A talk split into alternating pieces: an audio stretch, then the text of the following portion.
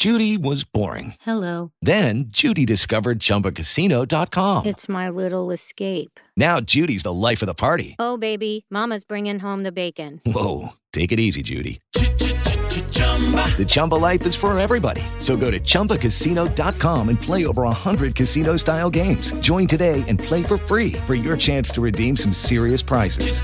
chumba ChumbaCasino.com.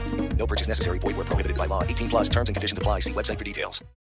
Non poteva mancare l'Imbalsi, con Piero Cipollone, ehm, che ci aiuterà a definire verso quale orizzonte si muoverà, verso quale prospettiva si muoverà il, il servizio scolastico nazionale nei confronti delle prove di, di valutazione esterna. Ci sono state delle, delle novità, credo ce ne siano in cantiere altre.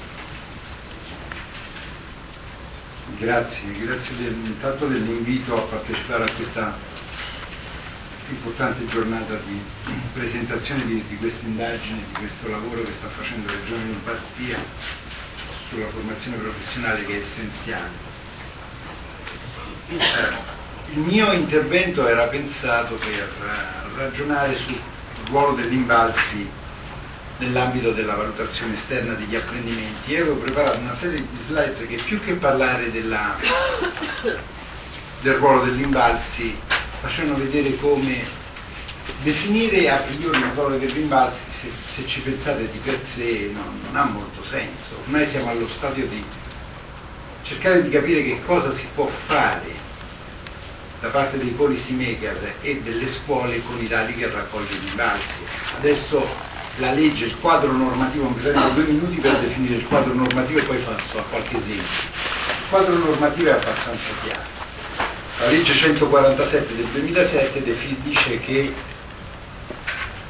chiarisce quali sono le classi che devono essere sottoposte a valutazione esterna degli apprendimenti. Parliamo della seconda e quinta classe della scuola primaria, prima e terza classe della scuola secondaria di primo grado, seconda e quinta classe della scuola secondaria di secondo grado.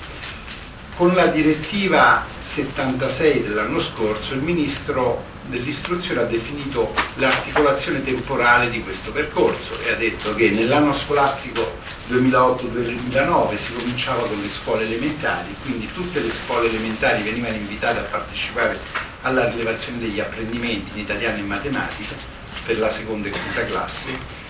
Nel presente anno scolastico alla seconda e quinta classe della scuola primaria si aggiungeva la prima e terza classe della scuola secondaria di primo grado con l'anno scolastico successivo andremo a regime con la seconda e quinta classe della scuola secondaria di, primo, di secondo grado.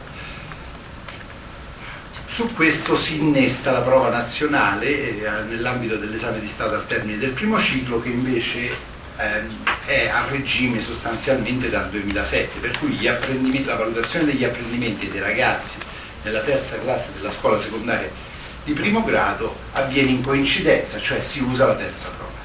Questo è il quadro normativo.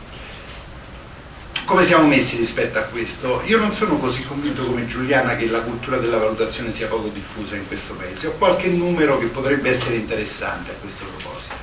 Nonostante l'anno scorso tutte le tensioni legate alla riforma ehm, Gelmini della scuola primaria, e nonostante la, la, la volontarietà della, della, rilevazione proposta dall'Invalsi, hanno aderito alla rilevazione 5.300 scuole. Stiamo parlando del 68% delle scuole primarie, in termini di alunni stiamo parlando intorno al 70%. A questo proposito vi dico che mercoledì pubblichiamo il rapporto con tutti i dati sulla seconda e quinta elementare. Quindi un'enorme partecipazione, un'enorme partecipazione nonostante la volontarietà della rilevazione e dire, una certa tensione in, questo, in, questo, ambito.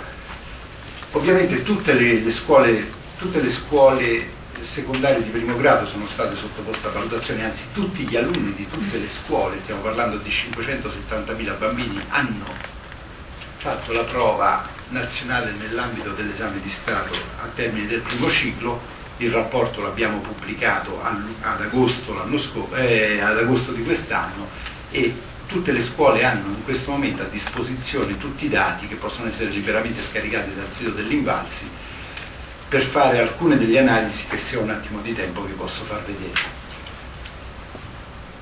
e per la scuola secondaria di secondo grado? Beh, anche qui possiamo dire che ci sono delle buone notizie. Per la prima volta quest'anno, col 2009, Pisa ha un campione per ogni regione, rappresentativo per ogni regione, quindi con Pisa 2009 noi, tutte le regioni di questo paese avranno a disposizione dati um, affidabili per eh, tutti e quattro gli, le, le, gli ordini di studi, cioè per i licei, per i tecnici professionali e i, i centri di formazione professionale. Sappiamo che in alcune regioni c'è qualche difficoltà a questo proposito perché non si sa se ci sono ragazzi, proprio non si sa se ci sono ragazzi in formazione professionale, in altre si sa che ci sono ragazzi in formazione professionale ma non si sa dove sono e quindi per alcune di queste regioni non siamo stati in grado di rilevare gli apprendimenti di questi ragazzi.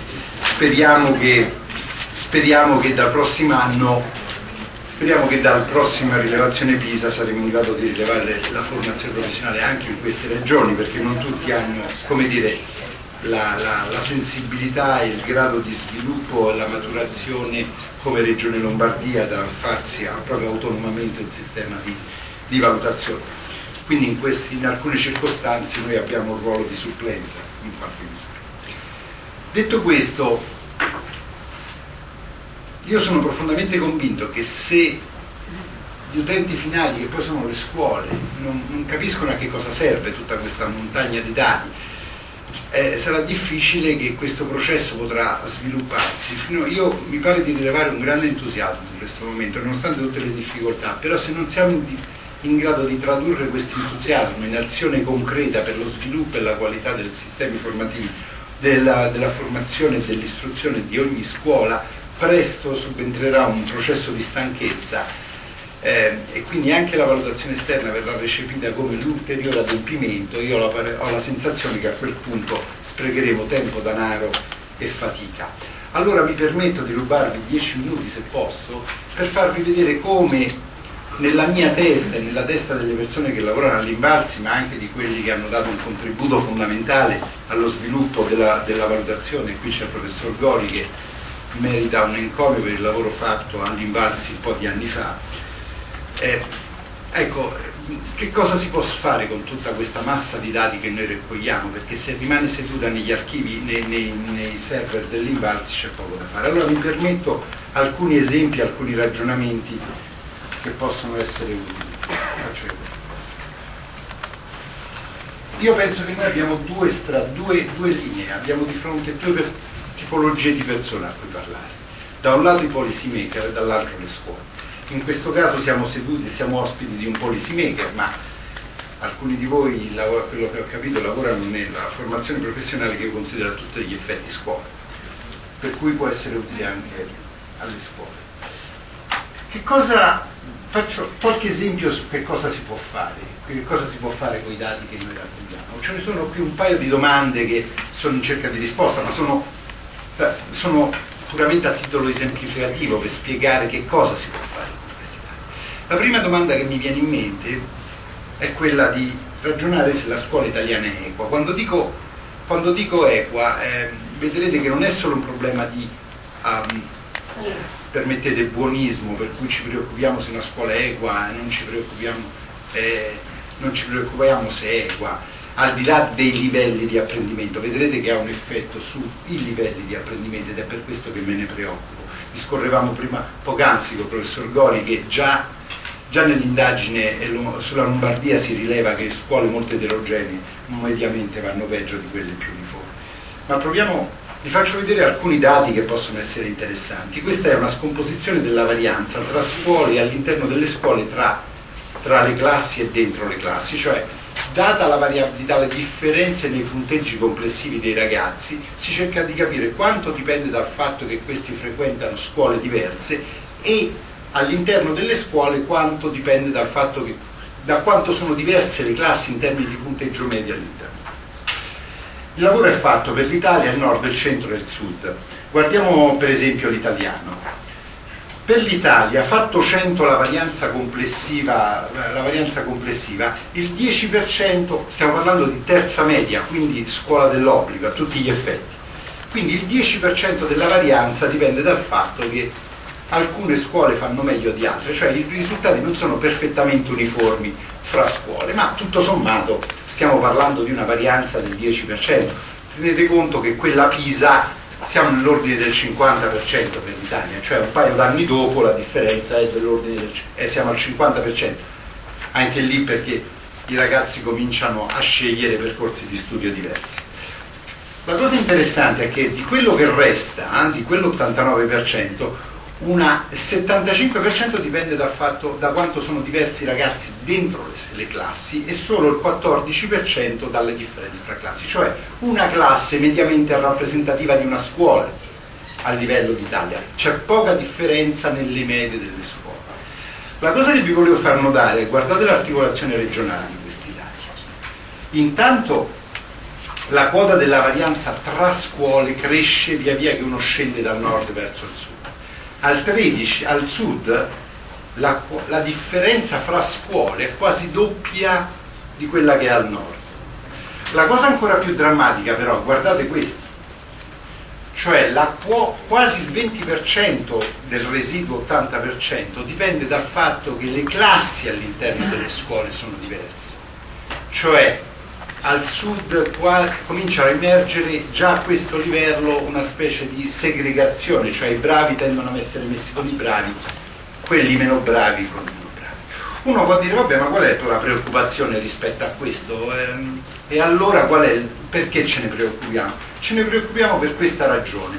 Qui ho provato a fare un, una semplice relazione fra il punteggio nelle scuole e il rapporto fra questa varianza tra classi e la varianza totale, cioè come variano i punteggi delle scuole più o meno segregate, cioè quelle scuole che mettono i bravi con i bravi e gli asini con gli asini, fanno meglio o peggio delle scuole che invece mischiano il sangue, per dirla in termini molto brutali? Beh, questa relazione ci dice che c'è una relazione assolutamente inversa, cioè via via che cresce la, la, il livello di segregazione delle classi, questa segregazione è associata a una riduzione del punteggio medio della scuola. Io penso che questo è un messaggio molto importante per i dirigenti scolastici quando si trovano a affrontare le scuole. Badate che questa differenza, questo è fatto in termini di punteggi di rush, eh, questa differenza è enorme, equivale alla differenza fra, fra un regolare, un, un ragazzo in ritardo e un ragazzo in regola, che è una delle differenze più importanti. Quindi un indicatore, una prima indicazione sulla, sulla policy può essere siete proprio sicuri che fare delle classi eterogenee, eh, fare, fare, delle classi omogenee all'interno della scuola sia una buona idea? Pensateci, l'indicazione che ci dà è, non è esattamente in questa direzione. Il secondo elemento che voglio farvi vedere è un po' più controverso e ha a che fare con gli immigrati e gli apprendimenti. Ho voluto prendere proprio un tema caldo, per dirvi quanta difficoltà c'è a, a, identificare dei pattern sottostanti e quanta cura e quanta attenzione ci vuole prima di prendere delle decisioni. Qui ho fatto delle semplici regressioni. La prima regressione semplicemente ho fatto questo calcolo qui. Com'è il punteggio di un ragazzo qualsiasi in italiano in funzione della, della quota degli immigrati nella sua classe, tenendo conto del livello di scuola, controllando per un effetto di scuola. Quindi per dato numero di, per dato numero di immigrati dentro la scuola, i ragazzi che sono in classi con più immigrati fanno meglio o fanno peggio. Formalmente, immediatamente si vede che mediamente fanno peggio per, per 4,7 punti, cioè un ragazzo che la differenza fra un ragazzo che sta in una classe con zero immigrati uno che ha il 100% di immigrati, diciamo, è una differenza di 4,7 punti percentuali nella, nella, nei punteggi di italiano, questi credo siano la terza media, stiamo parlando quasi del 10% di differenza. Cioè la situazione che vediamo rappresentata è una situazione di questo tipo, cioè via via che cresce la quota degli alunni con cittadinanza diversa da quella italiana si abbassa il punteggio. Da questo sembrerebbe ovvio che non vanno messi, che va evitata la, la concentrazione però se uno comincia a fare dei calcoli un pochino più sofisticati, cioè comincia a controllare come è fatta la classe, si vede che, si vede che le cose, le, la situazione cambia e se uno ristima questa stessa eh, equazione tenendo conto del fatto che della cittadinanza degli studenti, del loro sesso, della, della regolarità o meno del percorso di studi, della quota dei maschi e della quota degli irregolari, si vede che questa relazione cambia, cioè come cambia? Cambia in questa maniera. Quello che succede è che di fatto tutti gli alunni italiani tendono ad essere in classi con pochi immigrati e gli alunni stranieri tendono ad essere concentrati in classi con grandi stranieri, per cui quello che vedevamo, quella relazione inversa di fatto, era una differenza fra gli alunni italiani e gli alunni stranieri, non era la differenza dovuta alla quota. Se uno guarda, come, dice, come dicono gli statistici, controllando per la nazionalità, si vede che c'è quasi, non c'è quasi presenza. Ma è ancora più interessante la cosa, perché se uno, se uno va a spaccare questa relazione e dice ma gli italiani come fanno, gli stranieri come fanno, cioè se guarda la relazione dei soli italiani, cioè come va il punteggio di un italiano inserito in una classe con tanti immigrati, che succede? Si vede che cambia ancora il coefficiente, cioè il punteggio è sempre di 2,4, cioè siamo in una situazione di questo tipo. Agli italiani sembra fare, non fare particolarmente bene, agli immigrati praticamente non gli fa nulla. Io non so che implicazione di policy questo ha, forse bisogna scavare molto sotto questi numeri, ma questo volevo darvi un esempio di quanto sia difficile e quanto profonde siano i problemi sottostanti a decisioni di policy enormi. Questo quindi chiama in causa per, non solo per una diffusione dei numeri, ma anche per un'attenta riflessione e analisi statistiche sofisticate sottostanti ai numeri, se non vogliamo, dire, se non vogliamo raccontare scemenze. Faccio invece rapidissimo un paio di esempi per la guida delle scuole. Quello che ho fatto qui è questi dati della terza media, ma anche, anche quelli che raccogliamo per le elementari, come possono essere utilizzati a questo punto dalla singola scuola? Qualche tempo fa io ho letto un bel libro di, di Giovanni Cominelli e sono rimasto, c'era una frase che mi ha colpito enormemente, una frase che dice, è una frase di Seneca che dice nessun vento è favorevole per chi non sa in quale porto andare. Allora, tradotta nel questo, nel nostro linguaggio, che significa questa frase? Che le scuole che vogliono tentare di migliorare il loro percorso devono sapere dove sono e dove vogliono andare. In assenza di dati standardizzati sugli apprendimenti, loro non sanno né dove sono né dove vanno. Allora, il lavoro che fa l'Invalsi è quello di cercare di dargli una guida, un GPS che gli permette di localizzarsi in questo mondo, della, in questo mercato della, della, della qualità dell'istruzione. Questo è un esempio di che cosa, possono, cosa possono fare le scuole e le singole le scuole con i dati che gli fornisce l'Invalsi e che sono immediatamente disponibili sul sito del, dell'Invalsi. La prima cosa che si vede è che possono confrontarsi con le medie ogni, ogni scuola può dire, ma io rispetto alla regione o al paese come sono messo? In particolare, per esempio, questa classe in italiano, questa scuola, la scuola XX, è veramente una scuola lombarda questa, eh? la scuola XX fa leggermente meglio sia della media lombarda che della media italiana. La specifica classe dalla quale io ho attratto questi cosi fa relativamente poco, fa un pochino peggio un pochino peggio della scuola e un pochino peggio del resto, sia in italiano che in matematica. La cosa che è ancora più interessante è che uno può andare oltre, guardare dentro questi risultati, può andare dentro e guardare alle distribuzioni per capire perché, perché una scuola, perché una classe, che cos'è che fa andare peggio una classe. Sono tutti, sono tutti mediocri, ci sono dei bravi, ci sono dei, dei ragazzi in difficoltà. Queste io penso che siano informazioni fondamentali per poter tarare il percorso. E qui ho fatto alcuni esempi di, di, come questi dati possono essere utilizzati per, per, per, fare questo tipo di ragionamenti. Qui ho visto la quota dei ragazzi che rispondono bene fino a 5 domande in italiano, fra 5 e 10, fra 11 e 13 e così via nella scala. Vedete che la cosa singolare di questa classe, che va un pochino peggio della sua scuola, in quale inserita, è che ha tutti i ragazzi in una condizione quasi, diciamo, di mediocrità, che fra 11 e 13, insomma, meno della metà delle risposte giuste. E c'ha pochissimi, c'ha pochissimi ragazzi nella coda alta della distribuzione. Lo stesso, vale per, lo stesso vale in qualche modo per la matematica. Questi sono degli esempi su cui Questi sono dati Excel che uno può scaricare e farsi delle elaborazioni, sono molto semplici, che però permettono alla singola classe, al dirigente e al dirigente di questa scuola di avere una mappatura della condizione reale degli apprendimenti dei suoi ragazzi nella sua classe, quindi potrà parlare con i docenti di quella classe e così via.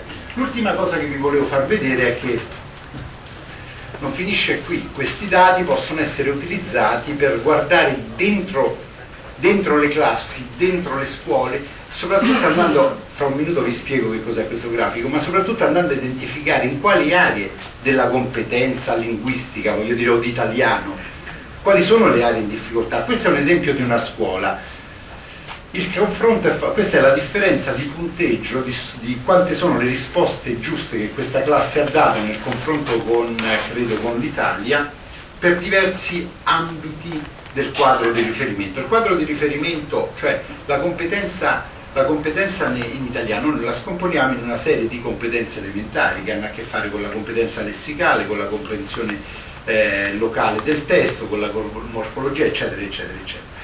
Queste sono le differenze di punteggio in ogni item per quelle competenze fra questa scuola e il resto del paese e si vede immediatamente che questa scuola, che questa classe, non questa scuola, fa, è abbastanza simile al resto del paese per quello che riguarda la comprensione del testo e l'organizzazione. I guai sono qui, sono nella morfologia e nella sintassi. Un insegnante che guarda questi dati, sapendo che questa è la sua classe, capisce immediatamente dove sono gli elementi di difficoltà e può ragionevolmente mettere il suo sforzo nelle aree più critiche. Questi erano solo alcuni degli esempi che vi volevo fare per, come, per dire che se noi non traduciamo nella didattica, nelle modifiche di comportamento dentro le scuole, dentro le classi, se questi dati non aiutano a questo, Bene, il nostro sforzo è importante ma non credo che ci porterà molto lontano. Grazie.